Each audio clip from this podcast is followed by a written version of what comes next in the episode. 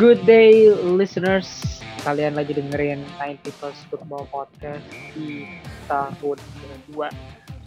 Kita mau masuk ke tahun ketiga. So, welcome buat lo yang baru dengerin. Uh, gue ucapkan selamat datang di podcast paling subjektif se-Indonesia. Dipandu oleh gue, Raffi Rainur, bareng sama Wahyu Umar Masrijo. Halo, you. Halo.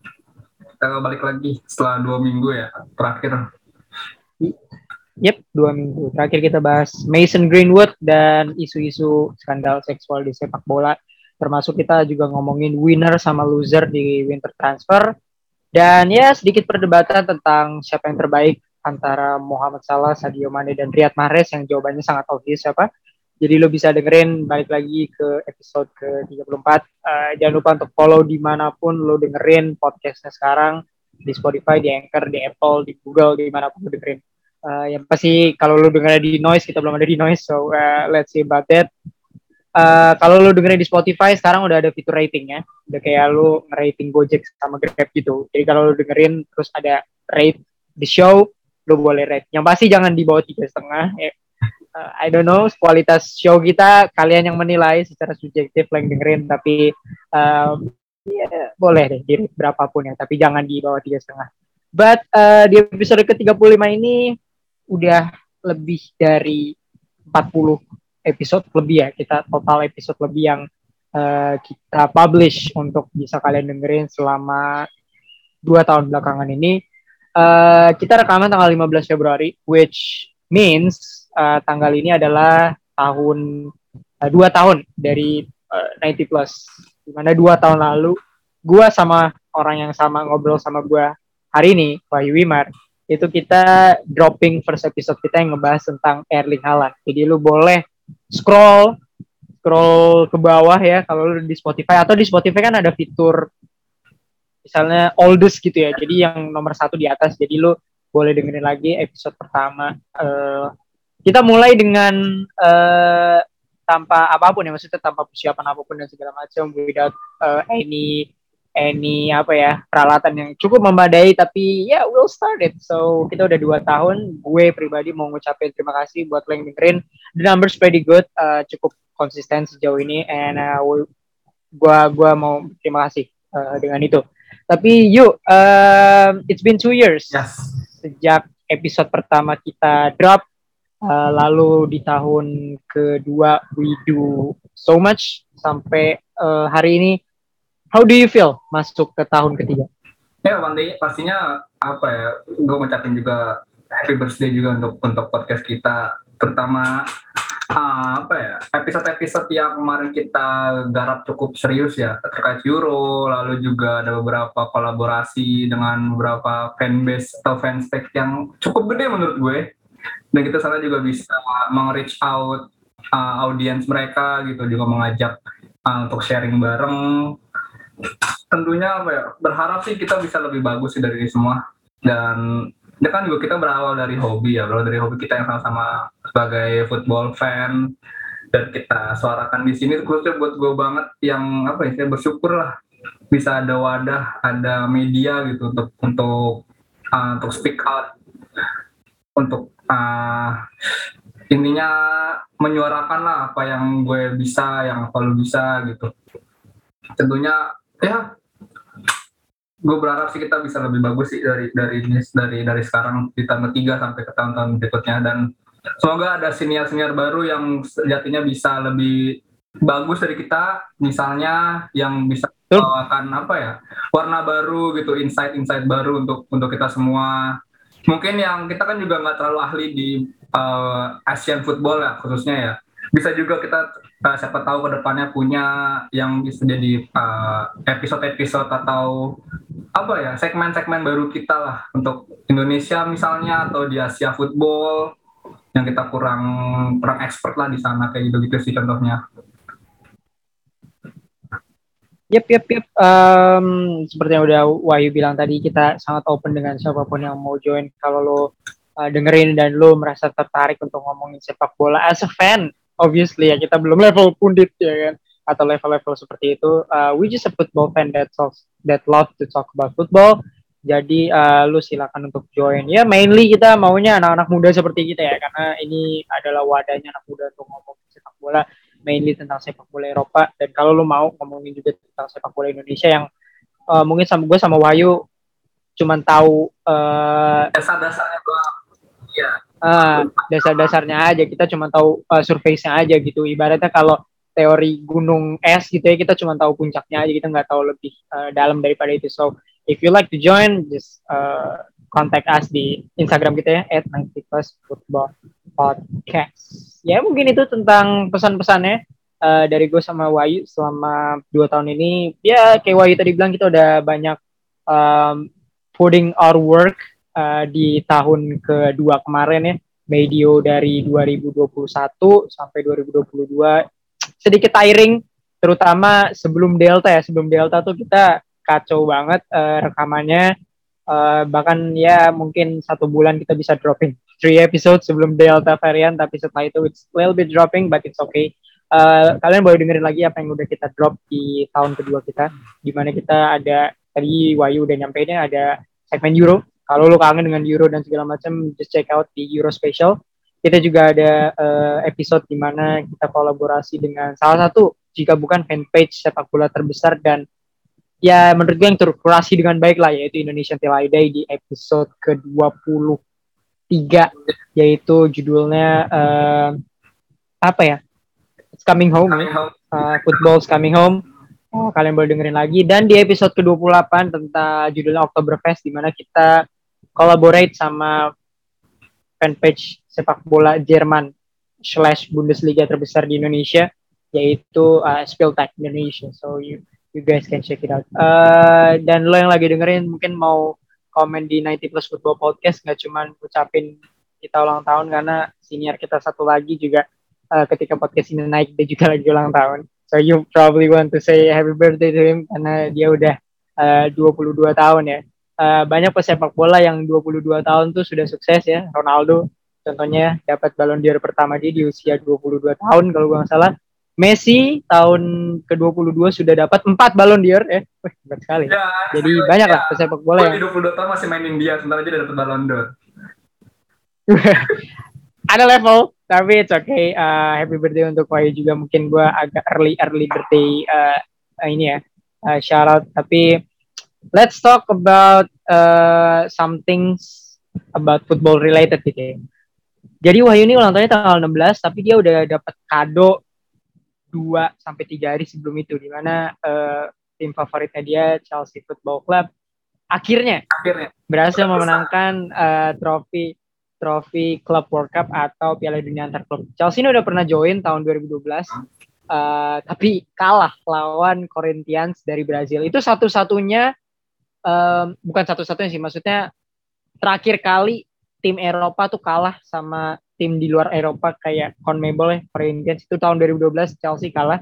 Uh, kalau kalian lupa, di, di saat itu Chelsea itu jersey-nya yang warna biru dan uh, sponsornya itu warna gold gitu. Hmm. Kalau kalian uh, lupa ya. Dan itu terakhir ka- pertama dan terakhir Chelsea main di Piala Dunia Antar Klub, sampai mereka main lagi di Piala Dunia Antar Klub tahun ini yang diadakan di Dubai ya. Yuk, kalau gua nggak salah. Di ya, Abu Dhabi di Dubai ya. Abu Dhabi di Dubai, uh, negara favoritnya Cristiano Ronaldo ketika dia sedang berlibur. Uh, yuk, finally Chelsea punya badge emas uh, yang akan digena- yang akan dikenakan uh, di jersinya mereka tahun ini. Lu sendiri ketika melihat final kemarin lawan Palmeiras yang berakhir dengan skor dua satu, dan hero-nya sama ya seperti Liga Champions finalnya, yaitu Kai Havertz.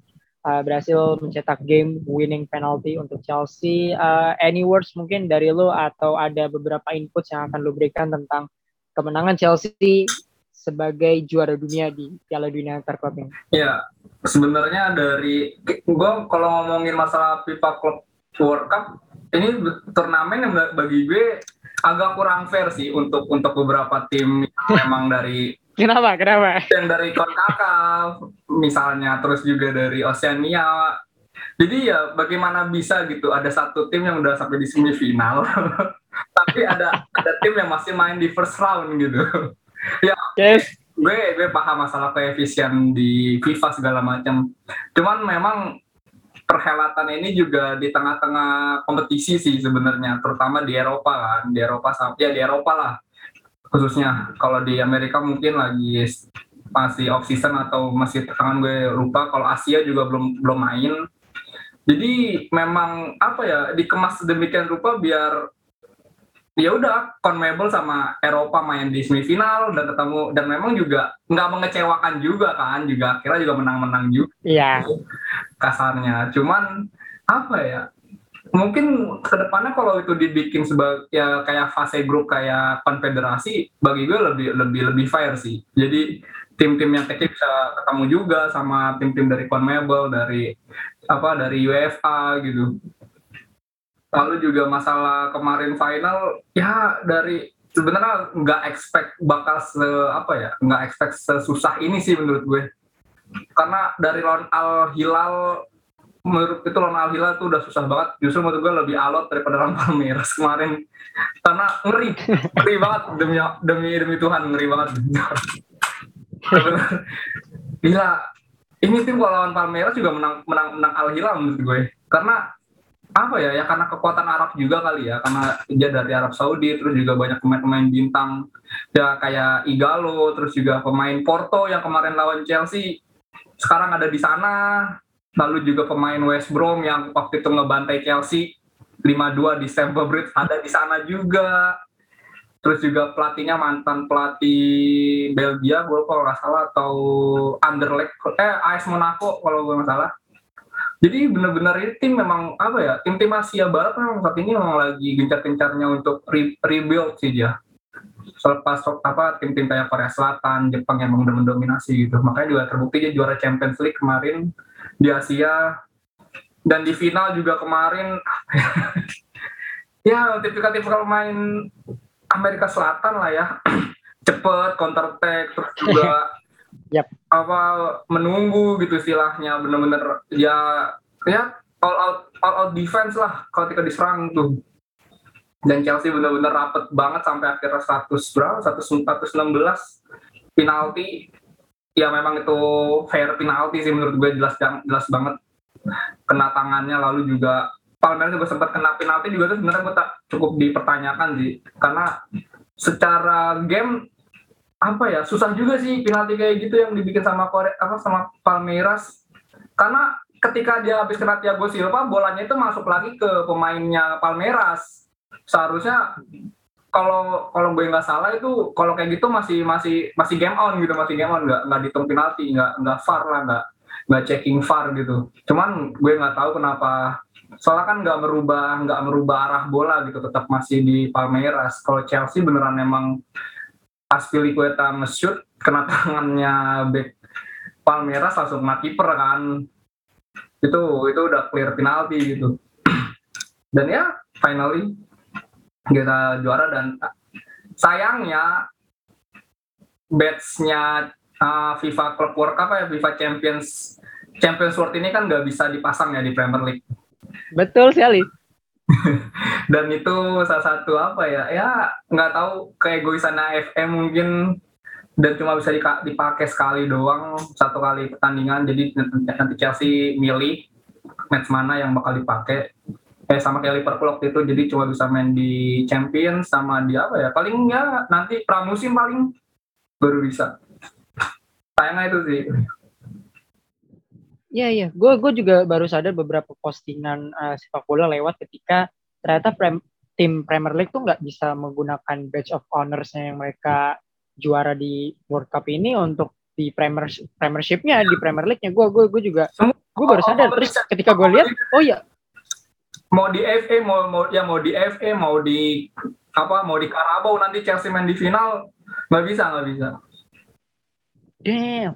Eh, kalau di Karabau kan soalnya ada tulisan match ininya kan, uh, ada ada tulisan keterangan matchnya kan biasanya Karabau sama F A. Cuman menurut gue agak aneh aja ya. Mereka, setahu gue F A ini benar-benar satu-satunya major top leagues yang tidak menyarankan hal itu. Mereka juga cukup strict tentang peraturan jersinya ya, eh, so-called liga terbaik dunia ini. Tapi gue juga baru sadar ternyata Liverpool tuh kemarin uh, ternyata cuma pakai di Champions League juga gitu. Gue gue baru sadar banget ternyata mereka menggunakannya uh, di Champions League. Terus gue ngeliat tarik ke belakang lagi, Man United ternyata juga nggak pernah pakai uh, badge ini pas mereka uh, juara Champions League, eh juara Club World Cup tahun dua ribu delapan gitu ke dua ribu sembilan. So it's kind of weird, tapi uh, still selamat untuk Chelsea.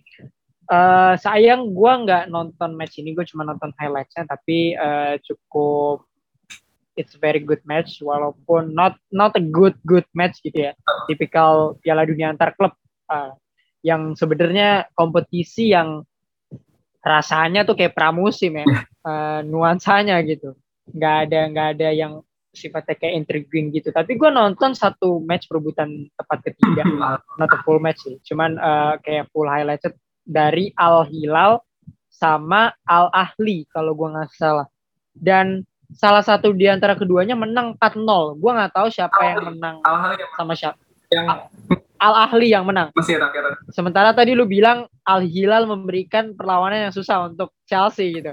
Kan sasa, ya ini juga nggak bisa jadi salah satu alasan. Cuman waktu lawan Al Ahly memang kalau nggak salah aja kartu merah Al Hilal. Ah. Jadi ya. Oke, okay, obvious. Saat sebelas lawan sepuluh ya, ya lu tahu bagaimana lah susahnya. Oke, okay, oke. Okay. Tapi uh, gue melihat permainan kedua tim ya, despite dibantai, tapi it's not very good, very bad football gitu loh. Per- permainannya sudah sangat terorganisir untuk tim yang untuk tim level uh, C A F atau level Asia gitu. Kayak Al Ahly kan udah multiple times uh, juara Liga Champions Afrika kan. Al Hilal kita nggak usah raguin dengan pemain-pemain yang udah lu sebutin tadi, dan dari match-nya pun tidak seperti gue tonton match Asia gitu. It's it's a very good match. Uh, gue kayak nonton udah level-level Eropa gitu. Jadi uh, ternyata sejauh itu ya uh, level Asia Afrika dengan negara di suatu daerah gitu ya. Uh, karena permainannya sangat-sangat cantik. Despite pemainnya gue nggak tahu siapa aja gitu. But it's it's a very good match gitu. Um, empat nol dan Chelsea juga sama. Uh, gue cukup terkejut juga sebenarnya kalau lu lihat lagi yuk.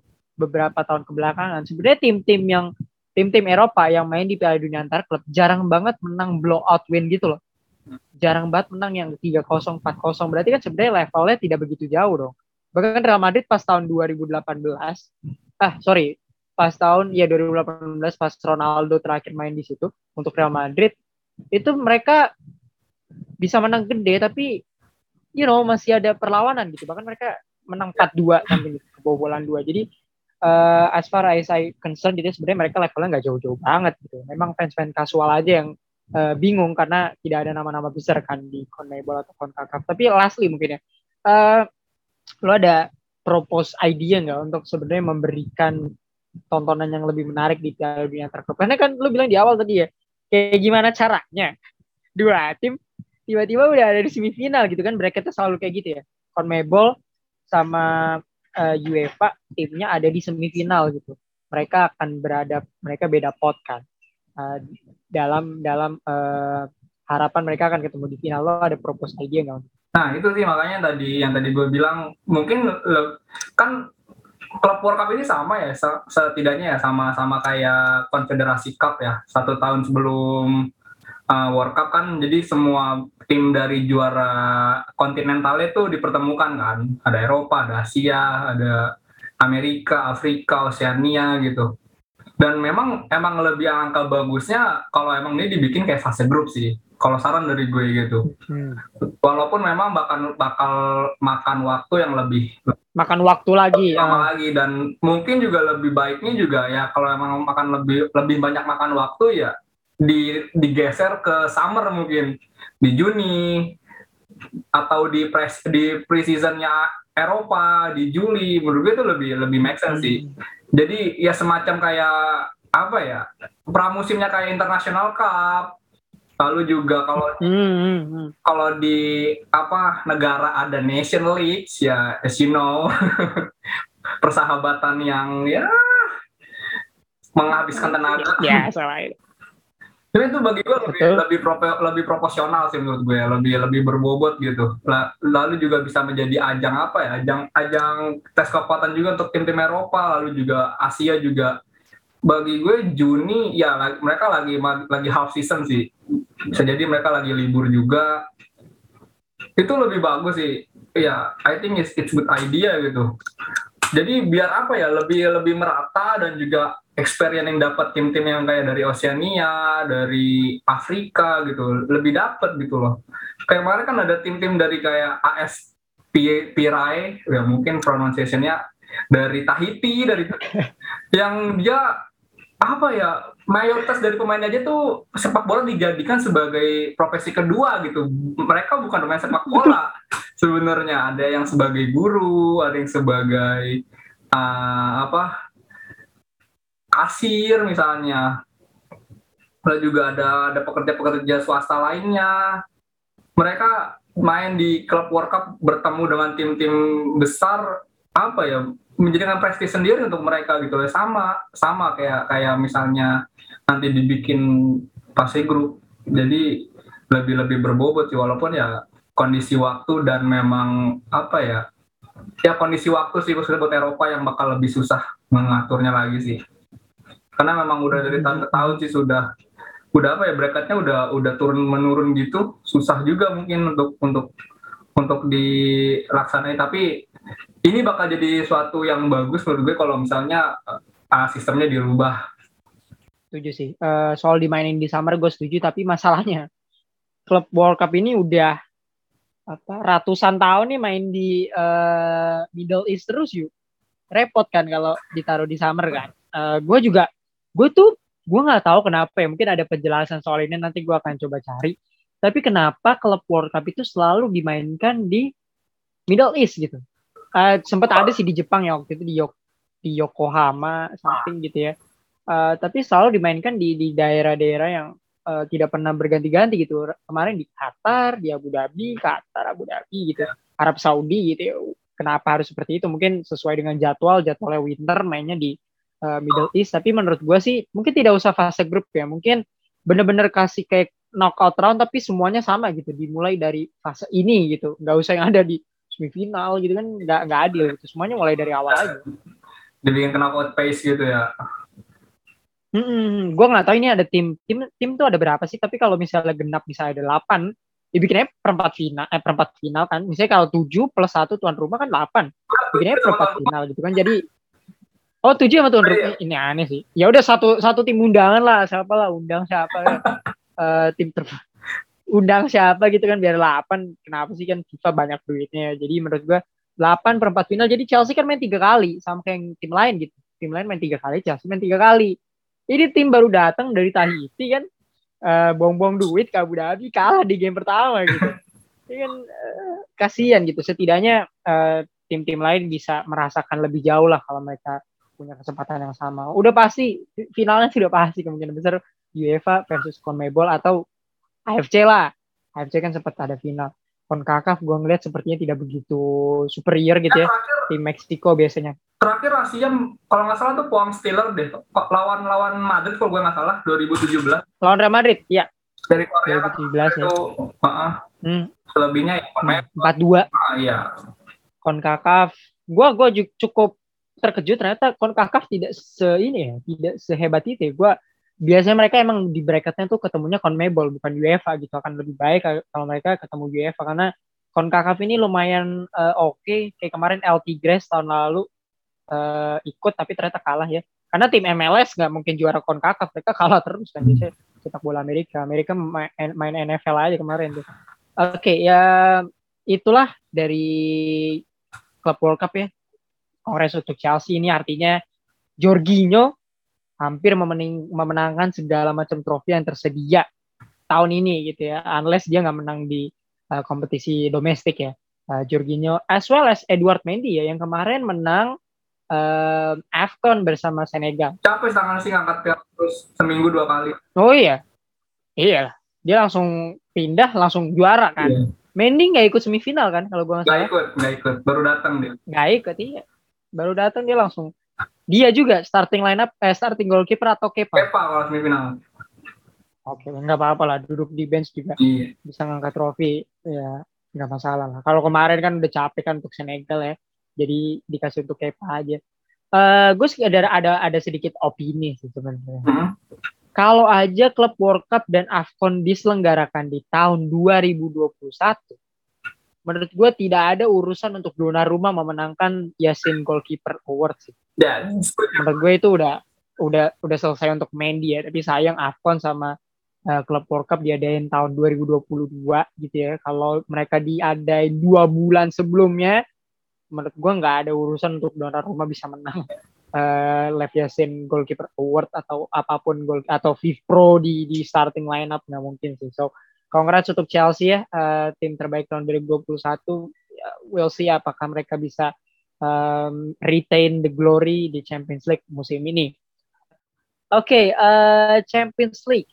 Di saat kita rekaman, mungkin ketika podcast ini udah naik, um, udah udah main lah. Di hari pertama tuh ada Real Madrid sama P S G dan Sporting Lisbon sama Manchester City. Di tanggal uh, lima belas di Indonesia tuh enam belas uh, pagi lah. Dan diikuti dengan beberapa match-match yang akan kalian uh, tonton ke depannya. Yang pasti kalian bisa cek di Champions League ya, di I G-nya. Tim-tim mana aja yang udah lolos. Gue yakin kalian sebagai football fans yang sudah educated tahu siapa aja yang lolos ya. Uh, yang jelas tidak ada nama Football Club Barcelona tahun ini. But um, mari kita melakukan annual prediction. Seperti yang kita lakukan setiap tahun ya. Uh, di tahun ini, banyak banget big match yang akan dilakukan ya. Uh, juara bertahan Chelsea akan berjumpa dengan Lille. Um, itu bukan match yang begitu besar, but uh, a very awaited match untuk Chelsea memulai um, perjalanannya dalam mempertahankan gelar Champions League. Ada juga big match seperti P S G versus Real Madrid, Atletico Madrid dengan uh, Manchester United, ada juga Inter Milan dengan uh, Liverpool, Bayern Munich ketemu dengan uh, R B Salzburg, dan uh, banyak uh, match lainnya lah ya yang nanti akan kita sebutkan. Uh, let's do a prediction yuk dari se- semua match ini. Mungkin kita mulai dari uh, Real Madrid versus P S G ini, kita langsung mulai untuk prediksi dua leg aja. Uh, atau terserah menurut lo, lo akan prediksi satu leg, nanti leg keduanya akan kita prediksi lagi ke depannya.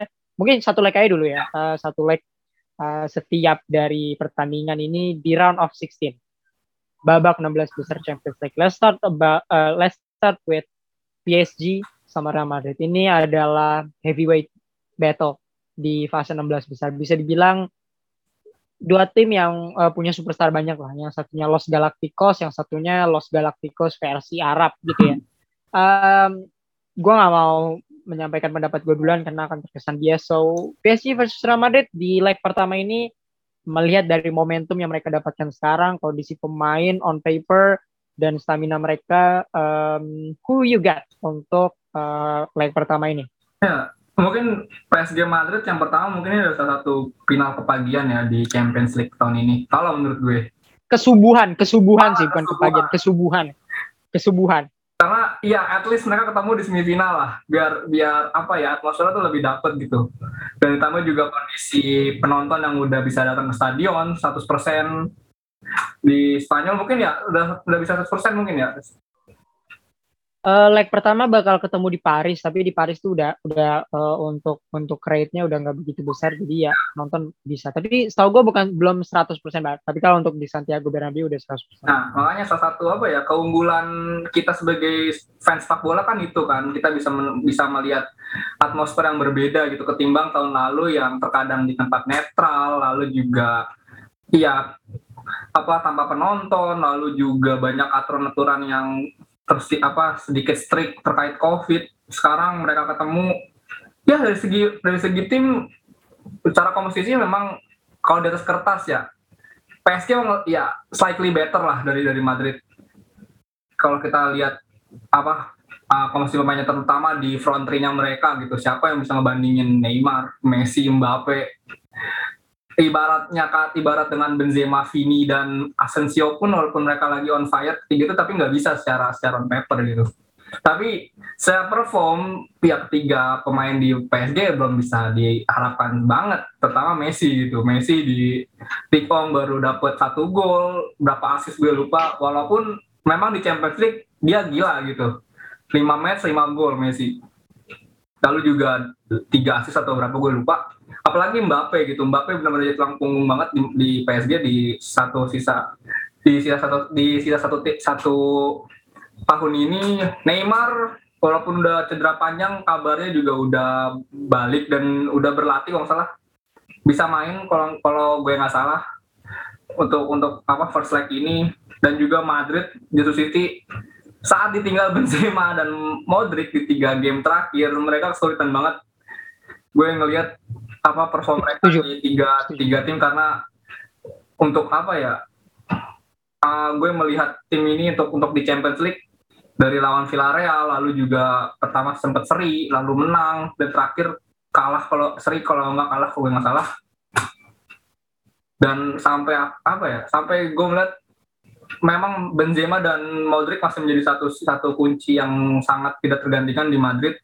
Walaupun even jam mereka punya Valverde, punya Ceballos, punya Camavinga, youngster baru mereka, tapi tetap memang Luka Modric bagi gue masih yang terbaik untuk untuk lini tengah Madrid. Makanya sebenarnya cukup merugikan Madrid untuk untuk di first leg, di first leg ini walaupun akhirnya mereka gue terakhir lihat dibawa ke Paris.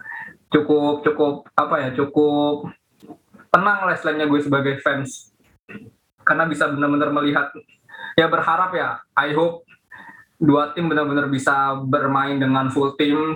Neymar juga bisa dipasang, Sergio Ramos juga bisa dipasang, lalu juga begitupun dengan dengan dengan Madrid bisa dengan dengan full timnya mereka gitu. Bakal jadi sesuatu yang apa ya interesting match lah untuk untuk untuk round enam belas ini Champions League. Bagi gue nih uh, match yang paling pemenang-pemenang dari enam belas besar adalah Madrid dan P S G sih. Obviously itu udah benar-benar clear lah, nggak ada match yang bakal susah ini. Even itu A T M dan Ronaldo, eh A T M dengan United yang Ronaldo ketemu A T M lagi, lalu juga ada Inter sama Liverpool, tapi P S G Madrid bagi gue udah benar-benar finalnya di enam belas besar lah. Dan gue masih sedikit menjagokan walaupun di atas kertas P S G, cuman Madrid menurut gue di Paris pasti bisa nyuri poin sih, seri atau bisa menang. Yap, yap, uh, mencetak gol sangat penting ya, uh. karena gue nggak tahu tahun ini masih ada gol tandang atau enggak, uh, tapi asumsikan ada gol tandang, masih ada gol tandang. Ya, gue seinget gue tahun ini harusnya masih ada ya, karena itu kan akan diberlakukan untuk ditidakadakan kan away goal tandang.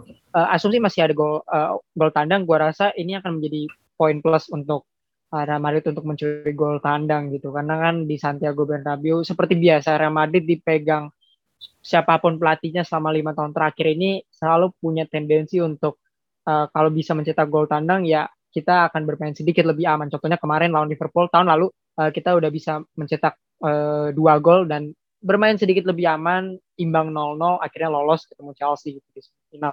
Mungkin menurut gue akan formula yang akan digunakan sama Carlo Ancelotti uh, di tahun ini gitu.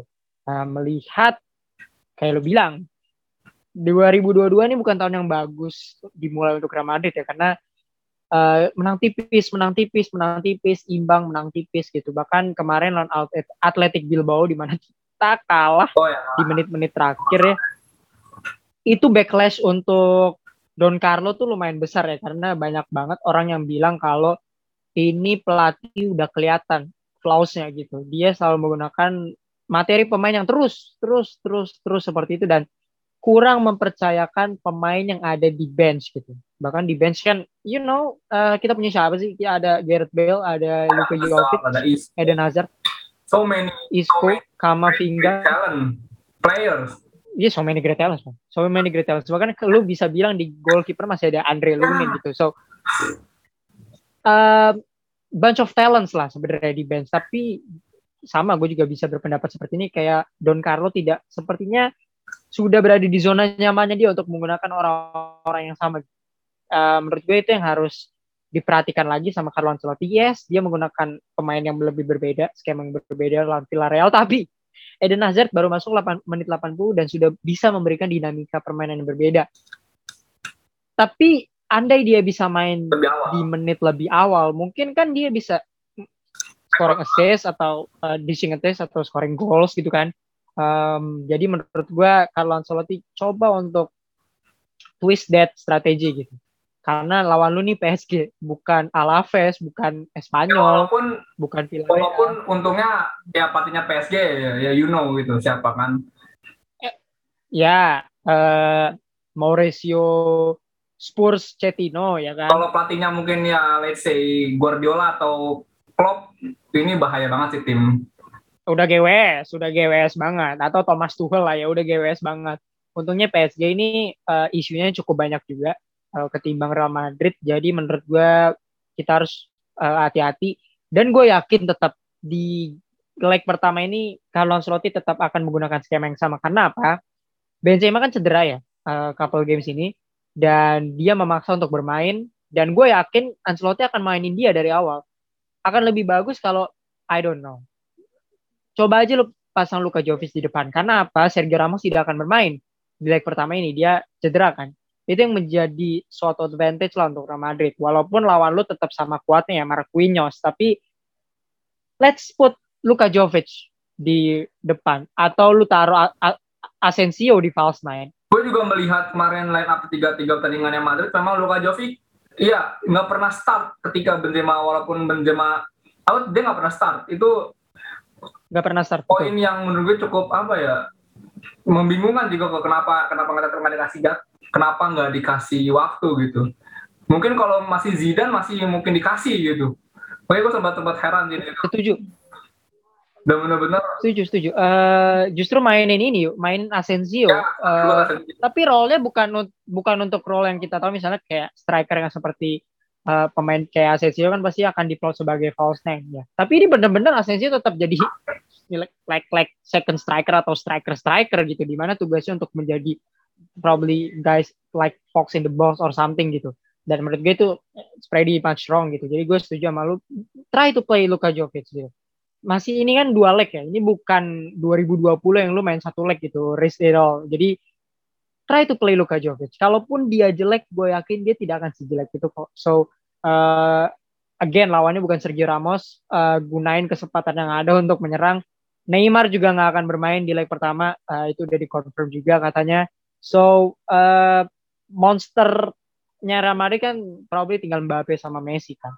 Itu coba cari gimana caranya pemain tengah dan pemain belakang. Nah, masalahnya lu harus scoring goals, ya kan? Seperti sebuah pepatah ya.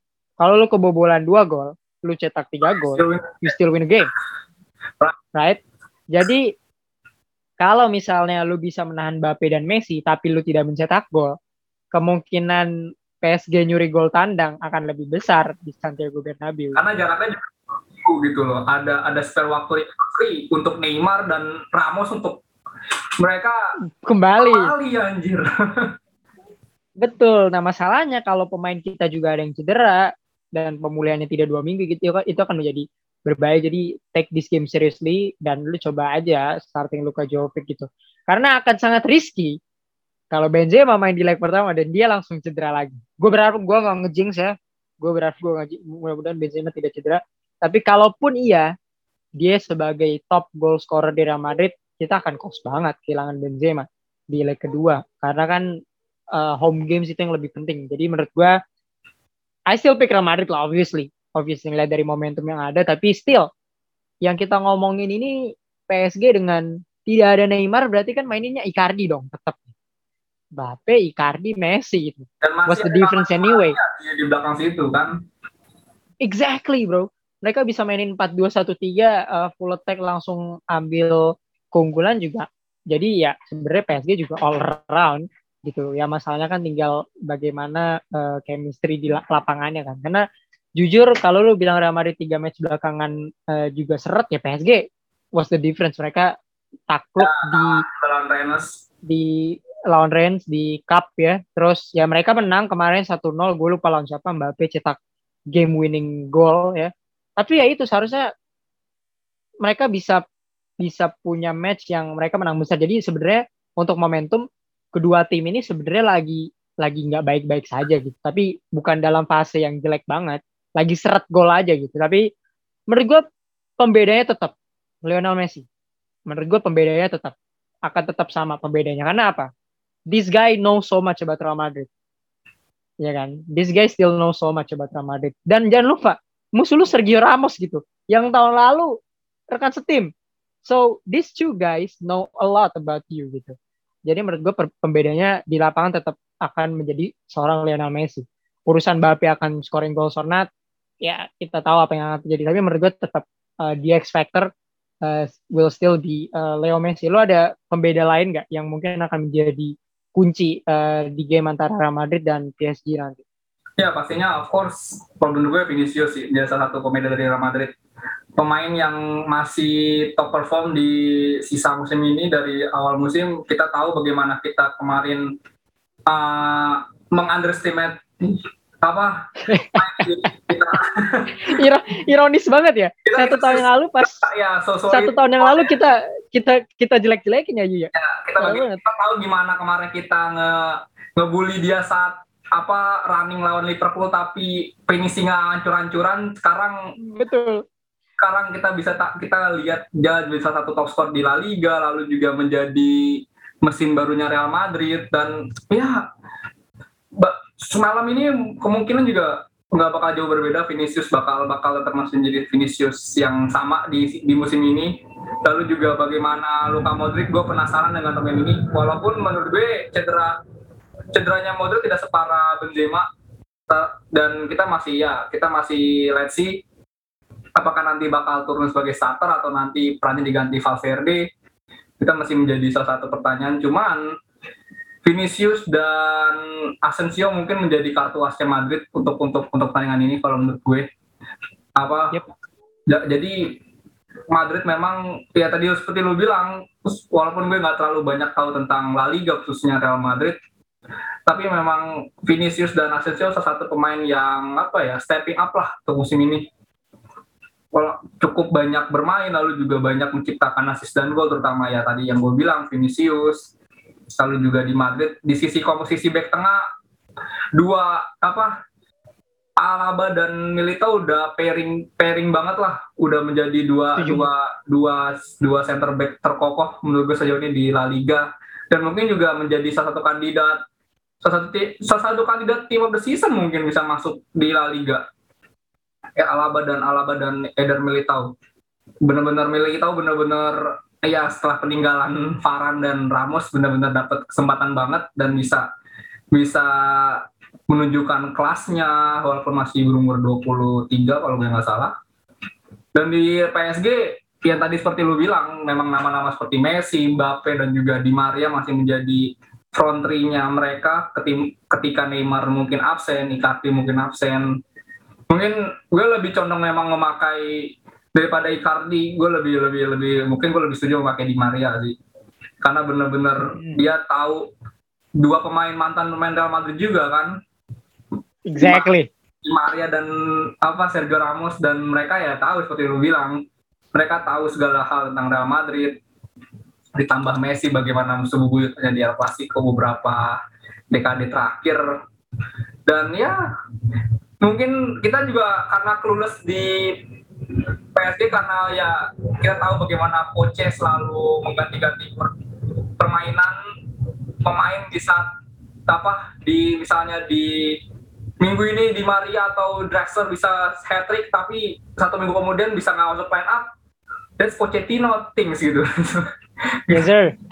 Kita nggak tahu gitu, kayak kemarin gue baru nge kayak Danilo Pereira bisa nyetak brace, tapi ketika mereka menang atau satu kosong, dia bahkan nggak masuk line up gitu. Padahal ketika lima satu lawan, yang tadi gue lupa lawan siapa, lima satu, dia cetak brace gitu loh. Kita benar-benar clueless banget terkait pemain-pemain tengah tengahnya P S G, lalu juga ya center back mungkin Hakimi dan Mar- Marquinhos sudah pasti apa menjadi garansi untuk sebelas pertama mungkin. Tapi tapi selebihnya itu kita nggak tahu. Benar-benar kita dibikin buta oleh Pochettino gitu. Dan juga posisi goalkeeper juga menjadi menjadi apa ya? Menjadi suatu kompetisi yang besar sih untuk nafas juga. Yes sir. Satu, yes. Salah satu lagi pemain Madrid gitu. Yeah. Pertama kali datang Madrid ya sebagai pemain P S G. Uh, kayaknya belum pernah deh. Ya, belum pernah deh. Untuk pertama kalinya kan berarti dia sebagai sebagai lawan. Yes. Itu sebagai lawan betul. salah satu pembeda kembali memang. Banyak ada ada berarti ada ada ada tiga plus satu dengan Messi, dengan apa sebagai pemain yang pernah untuk Real Madrid dan melawan. Jangan lupa yuk. Jangan lupa Hakimi juga mantan pemain Real Madrid. Oke, iya. Benar-benar kayak gue hampir lupa benar. Berarti ada empat plus satu berarti sebagai mantan pemain Madrid. Iya. Dan juga di La Liga kan. Uh, Navas sama Courtois ini yeah. akan jadi satu battle yang cukup exciting karena keduanya akan ngelawan monster kan. Courtois akan ngelawan Messi, uh, dia akan ngelawan Mbappe, uh, Navas akan ngelawan Kini, Benzo sama Asensio. Speaking of Asensio, dia lagi bagus tahun dua ribu dua puluh dua ini, so gue setuju soal dia bisa menjadi pembeda uh, untuk Real Madrid. Tapi satu matchup yang menurut gue akan menjadi menarik di antara kedua belah tim ini adalah matchup antara Vini sama Hakimi. Menurut gue it gonna, it's gonna be interesting. Pace, Vini di kiri ketemu Hakimi di kanan. Full of pace. Full of pace. Oh yeah. Yes sir. Yes sir. Hakimi, Hakimi is not the best kalau kita ngomongin termsnya defender ya. Tapi dia akan bisa matching up with Vini, man. Jadi j- jangan jangan heran kalau uh, Vini bisa mati dalam tanda kutip uh, sama Hakimi karena dude got pace, uh, mungkin dia bukan not the best kalau kita ngomongin terms defender ya. Tapi one one nah, of the most underrated out there. Di sisi kirinya kan saya ketemu kan. Ketemu, ketemu ini match up emang. Uh, Vini di, ki- di kiri, Hakimi di kanannya P S G. Mereka emang ketemu, jadi ini match up yang akan gua uh, sangat tunggu. Nah masalahnya uh, Messi akan ketemu Mendy, Ferland di sini. Jadi ini tugas yang cukup berat untuk Ferland Mendy, tapi jangan lupa David Alaba kan pernah menjaga Messi juga. Di kali terakhir mereka bertemu kan dua puluh delapan. Jadi uh, itu yang lebih interesting melihat. Ya pokoknya gue akan sangat menunggu matchup ini. Uh, ada sedikit bias gue megang Real Madrid still, but hey uh, untuk fans sepak bola ini adalah uh, matchup yang sangat gila menurut gue, uh, matchup for the ages kalau kita ngomongin round of sixteen. Jadi ya gue setahu gue P S G selalu mendapatkan lawan-lawan yang relatif sangat susah di enam belas besar gitu. Jadi G W S ya untuk P S G ini karena uh, ini bisa gue bilang ini deciding banget untuk P S G. Kalau mereka kalah di round of sixteen ini, this team is a whole disappointment sih menurut gue dengan whole signing yang terjadi ya. Dan untuk Real Madrid juga mereka posisi satu di La Liga, mereka harus tersingkir di round of sixteen sih. Mereka juga Madrid oh, di tahun ini baru untuk pertama kalinya dua puluh pemain mereka apa full team fit. Full team. Untuk yes, sir. Yes, sir. Jadi Carlo, Carlo Ancelotti tolong semua pemain lu nih sehat walaupun nggak sehat walafiat semuanya. Tapi lu punya opsi. Cuman itu, lu punya option. Cuma itu. Gue setuju dan masih banyak-banyak nama-nama tadi juga, so many great players in the bench gitu, on the bench gitu. Ya masih ada Isco, yes, Isco masih masih ada Kak Ceballos. Ya, man, Isco yes, ketika dua ribu enam belas dua ribu tujuh belas gimana dia stepping up banget gitu loh. Barang frontier-nya barang B B C gitu.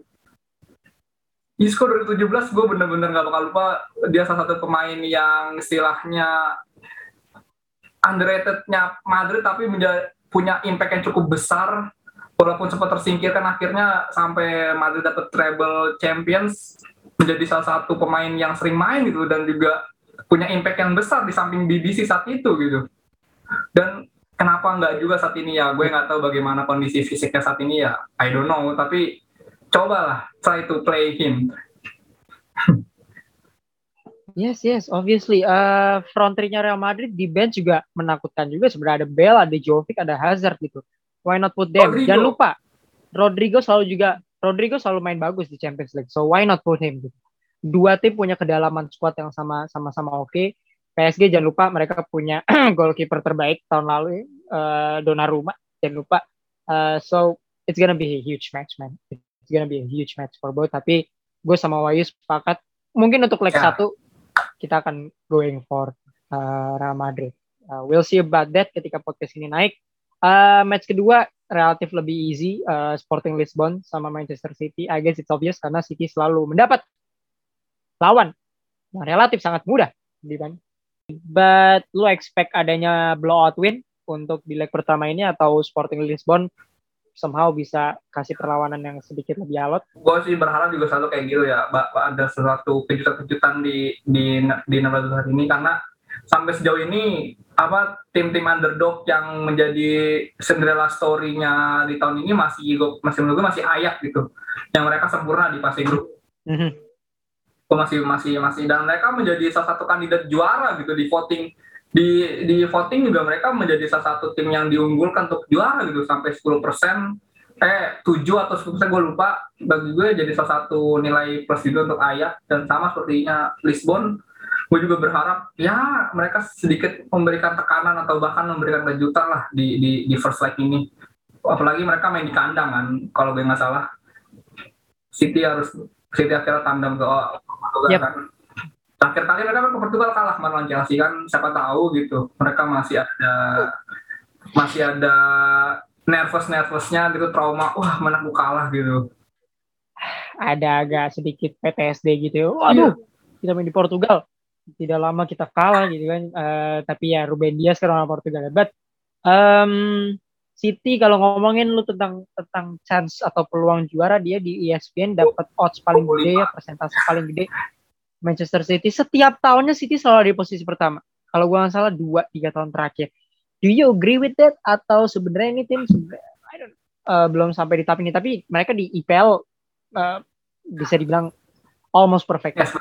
Jadi menurut lu dengan persentase di atas dua puluh lima persen mereka di posisi satu versi E S P N ya, untuk menjadi juara Champions League, do you agree with it untuk kondisi uh, seperti mungkin ini? Mungkin kalau untuk tahun lalu gue setuju banget sih. Mungkin untuk, untuk tahun lalu atau kalau untuk tahun lalu dua tahun lalu gue setuju, tapi kalau untuk sampai tiga empat tahun lalu gue kurang, karena tiga empat tahun yang lalu tim-tim kayak Madrid, Munchen, Barca masih bagus ya main. Kita udah pasti tahu bagaimana lawan City, udah pasti kalah gitu.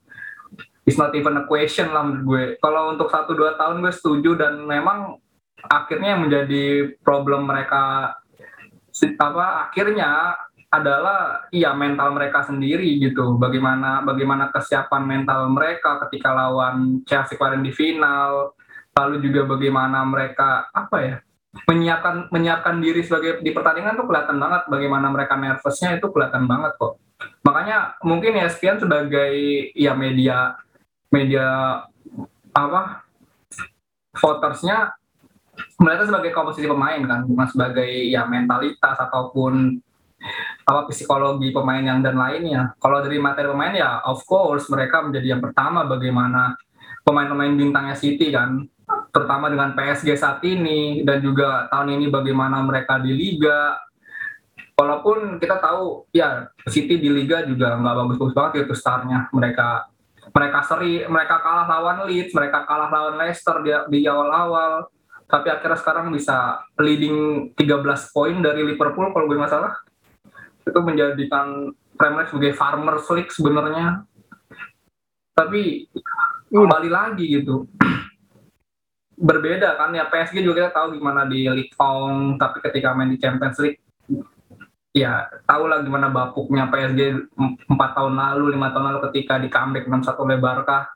Itu kan sesuatu yang mustahil lah, lu udah bisa leading empat nol kok bisa jadi enam satu kan, itu itu disaster man, itu udah clear itu benar-benar mental mereka yang sebenarnya mereka belum siap untuk itu. Dan Barca walaupun ya walaupun di samping ada intrik, ada dibantu wasit segala macam, diving-divingnya Suarez dan Neymar, tapi kan itu juga menunjukkan bagaimana mentalitas bertandingnya suatu tim kan dari P S G, dan begitu pun dengan City kemarin. Dan makanya cukup dinantikan juga tahun ini bagaimana mentalitas mereka, terutama mereka udah nyentuh final, bisa jadi juga menjadi apa ya tolak baliknya mereka lah sebagai tim yang memang uh, contenders untuk juara sih di Champions League di musim-musim berikutnya dan hmm. terutama di musim ini.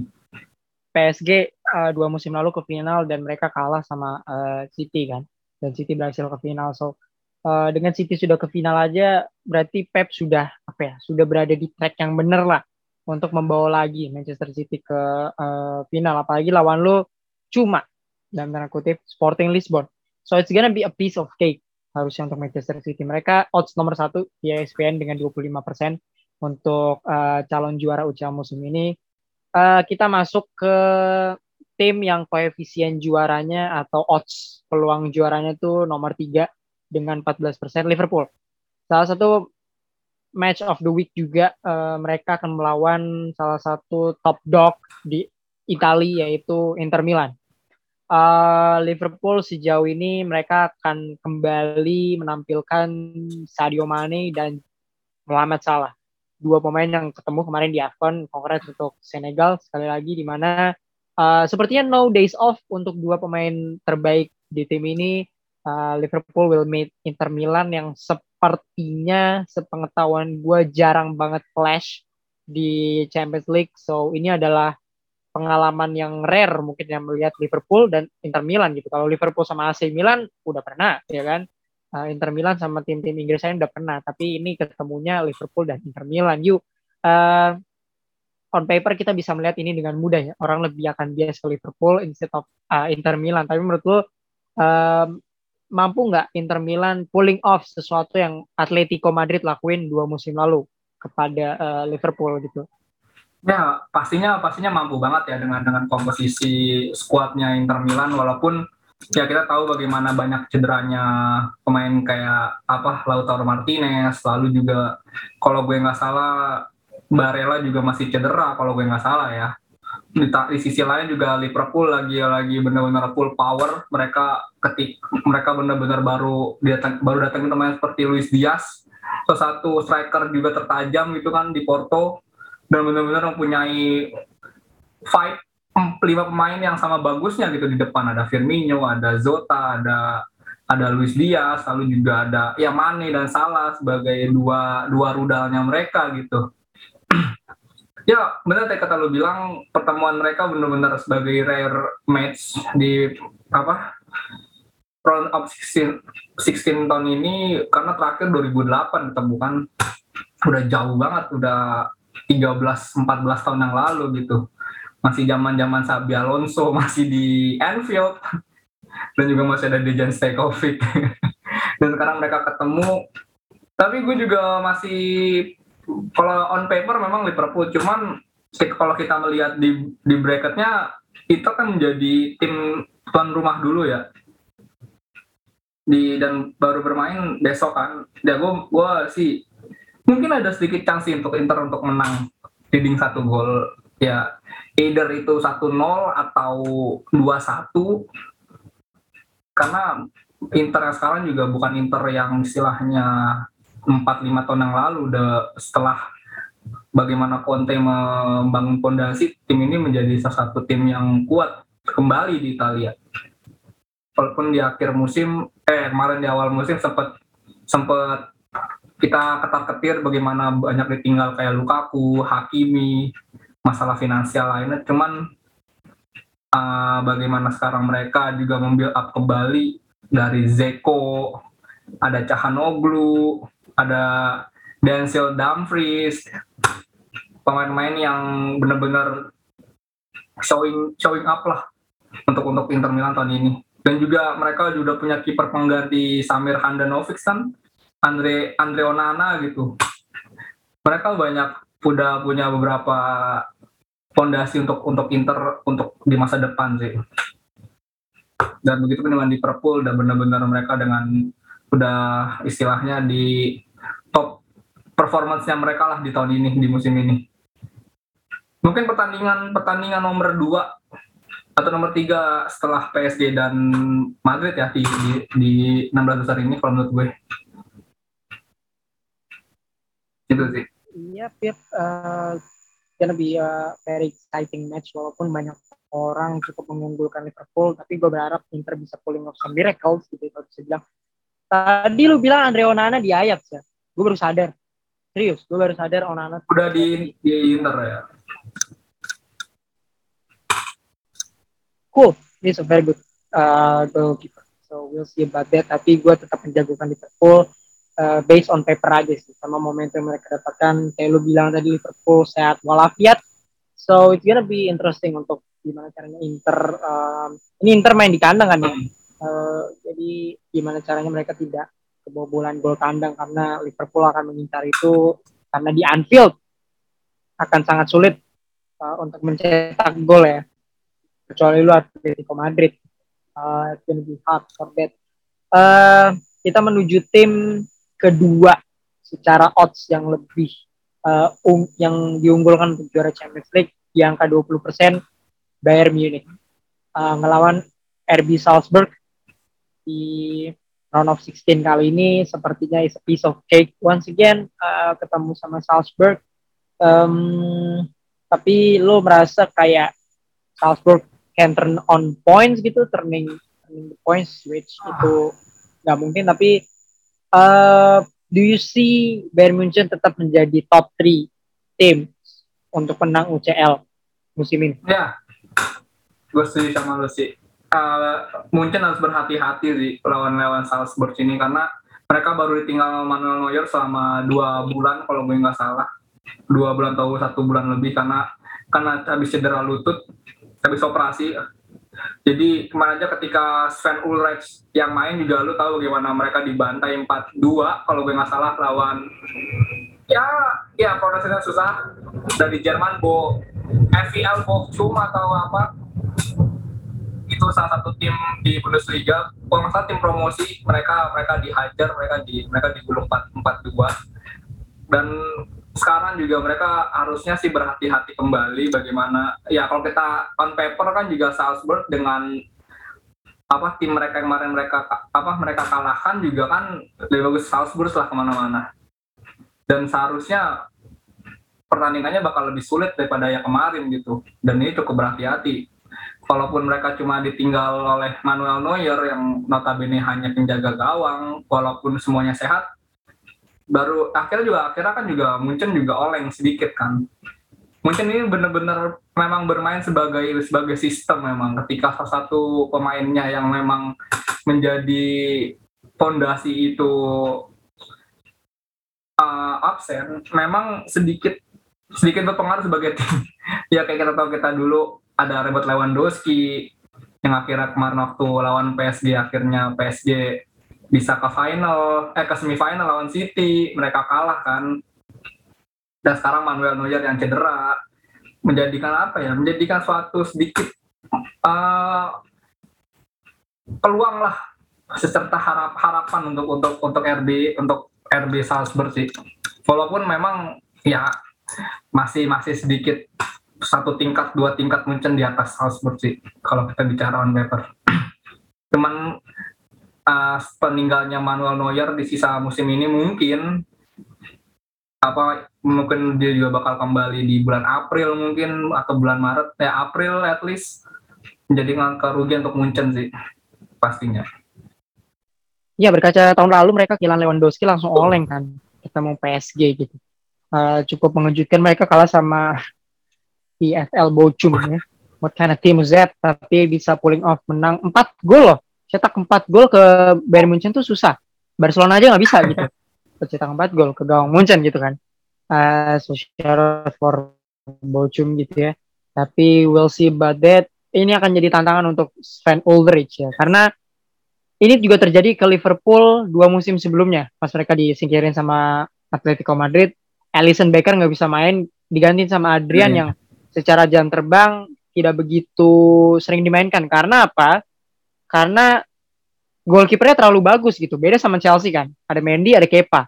Kepa digunakan di sini, Mendy digunakan di sini. Jadi keduanya bisa punya menit bermain yang lebih banyak gitu. Jadi udah terbiasa. Donnarumma, nafas gitu kan. Ini sama kayak lu put Andre Lunin dengan um, apa ya? Dengan uh, fisik yang sekarang gitu, kondisi sekarang gitu.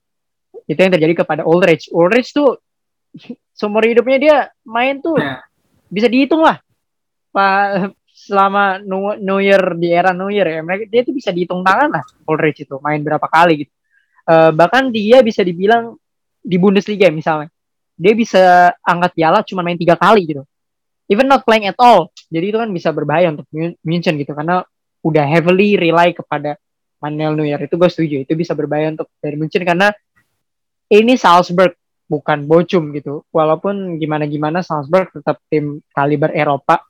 Walau lu bilang tadi udah dua level di atas, mungkin seratus level gitu ya, tapi still uh, we talking about Salzburg yang setahu gue mereka juga ada salah satu striker yang cukup cukup sempat diberbincangan orang, tapi gue lupa namanya, nanti gue coba cari lagi, tapi this will be a dangerous uh, untuk Bayern Munchen. Andre Sobos. Ah, uh, gue gue lupa siapa. Soboslai. Bukan, bukan Soboslai. Uh, Soboslai kan dia main midfield.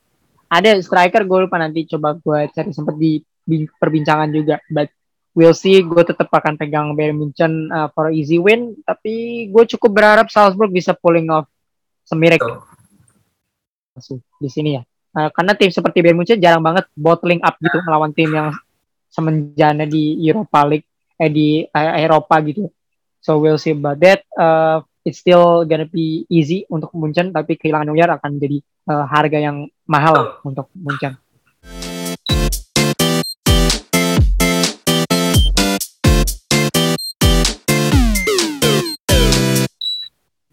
Kita masuk ke segmen terakhir, uh, ini A D C Champions League. Sebenarnya gue mau simpen ini untuk final nanti, tapi uh, let's talk about it anyway. Um, ini adalah biasanya start bench cut ya, itu kan versi pemain. Ini gue akan coba versi tim. Jadi skenario-nya seperti ini. Lo harus pilih satu tim, dua tim sisanya akan ngelawan lo gitu. Jadi uh, lo pilih satu tim, ini tim lo. Tim yang akan lu pilih dan dua tim lainnya itu adalah musuh lu gitu. Apakah lu bisa melawan dua tim ini atau enggak? Uh, gue akan menggunakan pertanyaan yang sama setiap U C L. Jadi gue akan menggunakan kombinasi tim yang berbeda-beda. Uh, mari kita gunakan tim-tim di dekade sebelumnya ya. Um, yang pertama dua ribu dua belas Chelsea. Oke, okay. uh, dua ribu dua belas Chelsea isinya ya kita tahu tim yang menang sepuluh tahun lalu. Dengan Drogba, Torres, Cech, Lampard, Terry, the O G uh, yang menang pertama kali gelar untuk Chelsea Champions League. Chelsea dua ribu dua belas, Liverpool tahun dua ribu delapan belas, Liverpool yang berhasil mengalahkan Barcelona empat nol di leg kedua, Liverpool yang menang melawan Tottenham Hotspur di final. Uh, Chelsea dua ribu dua belas, Liverpool dua ribu delapan belas, dan oh sorry. Liverpool dua ribu sembilan belas, gue ma- minta maaf, dua ribu delapan belas yang menang Real Madrid, dan Bayern Munchen dua ribu dua puluh. Bayern Munchen yang sextuple, uh, tapi kan skenario-nya mereka menang COVID ya, bubble ya. Jadi sebenarnya ada ada sedikit hal yang bisa lo consider lah sebelum memilih ini. Bayern Munchen dua ribu dua puluh yang berhasil memenangkan seluruh gelar yang ada. Gitu. Sextuple Bayern Munchen. So, ya, untuk pick sebagai lawan aja kan berarti kan. Ya, lo harus milih satu tim, dua lawan dua dua tim yang gak lo pilih akan melawan lo. Jadi lo pede akan memilih tim yang mana untuk bisa mengalahkan dua tim yang tidak lo pilih gitu. So, Chelsea dua ribu dua belas, Liverpool dua ribu sembilan belas, dan Bayern Munchen dua ribu dua puluh. Ya, gue pede bakal ngalahin Chelsea dua ribu dua belas sih. ya, ya. Walaupun regardless mereka dapat Champions Cup, tapi itu memang faktor faktor laki mereka lebih besar daripada ketimbang faktor apa performa mereka sih, Rai. Sorry to say, sorry to say. dua ribu dua belas-nya Chelsea memang benar-benar penuh dengan apa ya, miracle kalau menurut gue sih.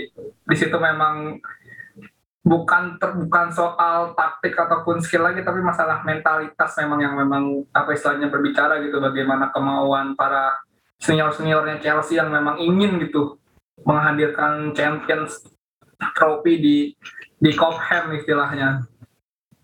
Bagaimana Drogba, Cech yang bermain sangat fantastis dari enam belas besar sampai penalti shootout, lalu juga ada Terry, Torres sebagai sebagai kartu asnya Chelsea lawan Barcelona. Di samping itu ya Munchen dua ribu dua puluh, Liverpool dua ribu sembilan belas benar-benar tim yang memang sebagai tim gitu. Kita siapa yang mau lawan mereka ketika apalagi Munchen dua ribu dua puluh, men. Siapa sih tim yang bisa ngalahin mereka gitu istilahnya. Bahkan sekelas sekelas Barca aja dan P S G yang menurut gue dua ribu dua puluh pun P S G yang terbaik daripada sekarang menurut gue secara permainan. Tapi mereka bisa menang. satu kosong kan lewat golnya ya Komen dua kosong kalau nggak salah, dan Barca delapan dua. Ya walaupun juga mereka istilahnya juga sedikit bit of luck gitu apa uh, sedikit apa ya sedikit sedikit beruntung lah ada ada faktor lakinya juga, bermain dengan satu leg, sistem bubble yang bermain di Portugal bermain di Portugal nggak ada home away, jadi salah satu faktor keberuntungan mereka juga. Kita juga nggak tahu kalau misalnya lawan Barcelona bermain dua leg di Camp Nou, kita nggak tahu kalau itu bukan Covid, kita juga nggak tahu bagaimana. Cuman secara tim memang uh, Munchen dua ribu dua puluh memang fantastis sih, dan nggak semua, dan gue yakin semuanya nggak ada yang mau ketemu Munchen di tahun itu sih.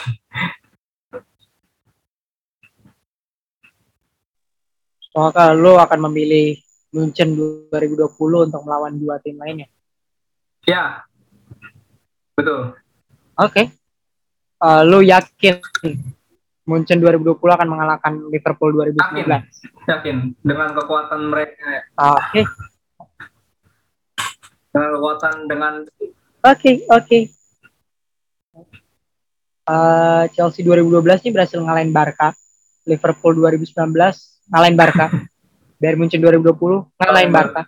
So, these three teams beats atau humiliated. Tiga tim ini mempermalukan Barcelona, ya.